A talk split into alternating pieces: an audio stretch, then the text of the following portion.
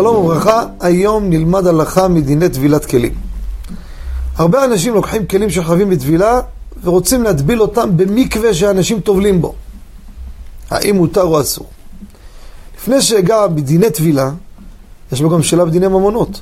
האם הנהלת המקווה מתירה להטביל כלים שם? אם יש שלט או הודעה שאוסרת, אז אסור לאדם להטביל שם. ואם הוא עושה את זה, זה טובל ושרץ בידו, זה גזל.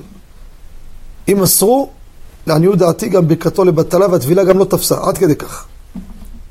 למה אסרו? יש להם סיבות צודקות.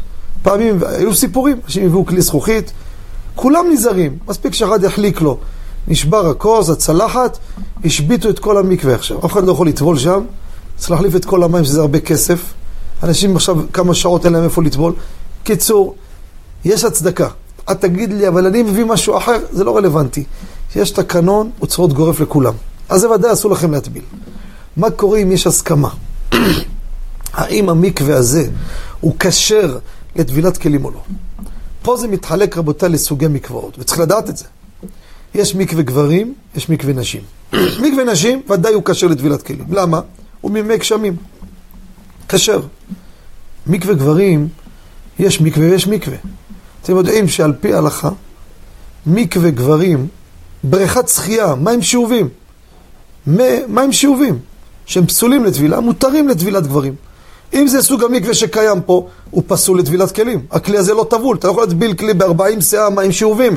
מה זה שאובים? מים מהברז. אבל אם יש השקה במקווה, יש חיבור בבור שמתחבר ל-40 שאה מגשמים, קל וחומר אם כולו מגשמים, וזה הטבילת כלים. יש מקווה לטבילת כלים, הוא עשוי רק ממגשמים. מקרה כזה, מותר להטביל את הכלי שם. לכן צריך לשאול, איזה מקווה גברים זה? שכאילו עושים מהברז, פותחים את המים ומלאים. נכון, הגברים יכולים לטבול שם, אבל זה פסול גם לטבילת נשים, וזה פסול גם לטבילת כלים. זה תלוי הדבר. תודה רבה וכל טוב.